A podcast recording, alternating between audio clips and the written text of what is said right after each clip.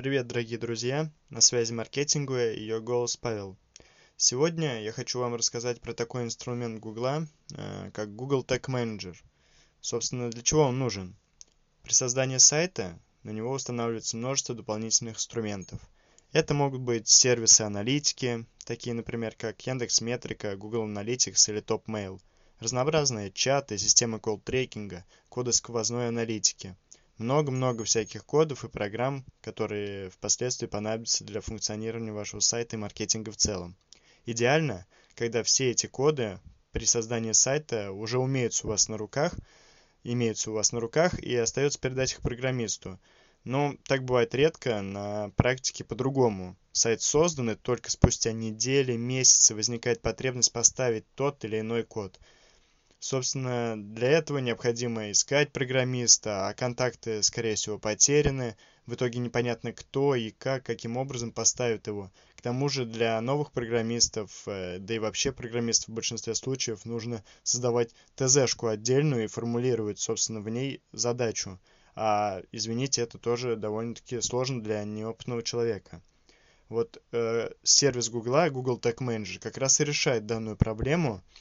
Э, как он это делает? Его код ставится единожды при создании сайта, когда вы еще на связи с программистом, и все последующие сервисы или коды для них можно уже ставить самостоятельно через него, чисто на интуитивном уровне. К тому же на YouTube и вообще полно видеоуроков э, по самым азам Google Tag Manager, с которыми разберется даже ребенок. Техническая сторона программы и сервиса Tag Manager – в Tag Manager есть э, две основные сущности. Это триггер и тег. Э, давайте поговорим о теге. Он отвечает за взаим взаимосвязь с сайтом или, например, системами аналитики вашего кода, можно сказать так, вашего фундамента сайта. По-простому, например, в теге мы говорим, слушай, вот этот код нужно разместить на всех страницах сайта в разделе Head.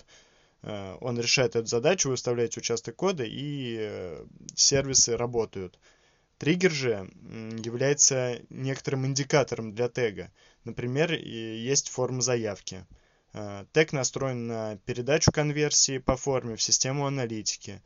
Триггер же при этом будет работать так. Он словно говорит тегу, «Эй, братишка, вот когда на сайте, вот когда на сайте заполнят форму со всеми полями и нажмут на кнопку «Отправить», вот только тогда и отправляй данные в систему аналитики. Во всех остальных случаях э, пока не надо, сиди на месте ровно. Вот. Собственно, триггер он активирует тег и отправляет данные. Э, и, со, собственно, из этих двух сущностей э, по большей части будет строиться работа на первоначальных порах и на несложных привязках сервисов к вашему сайту.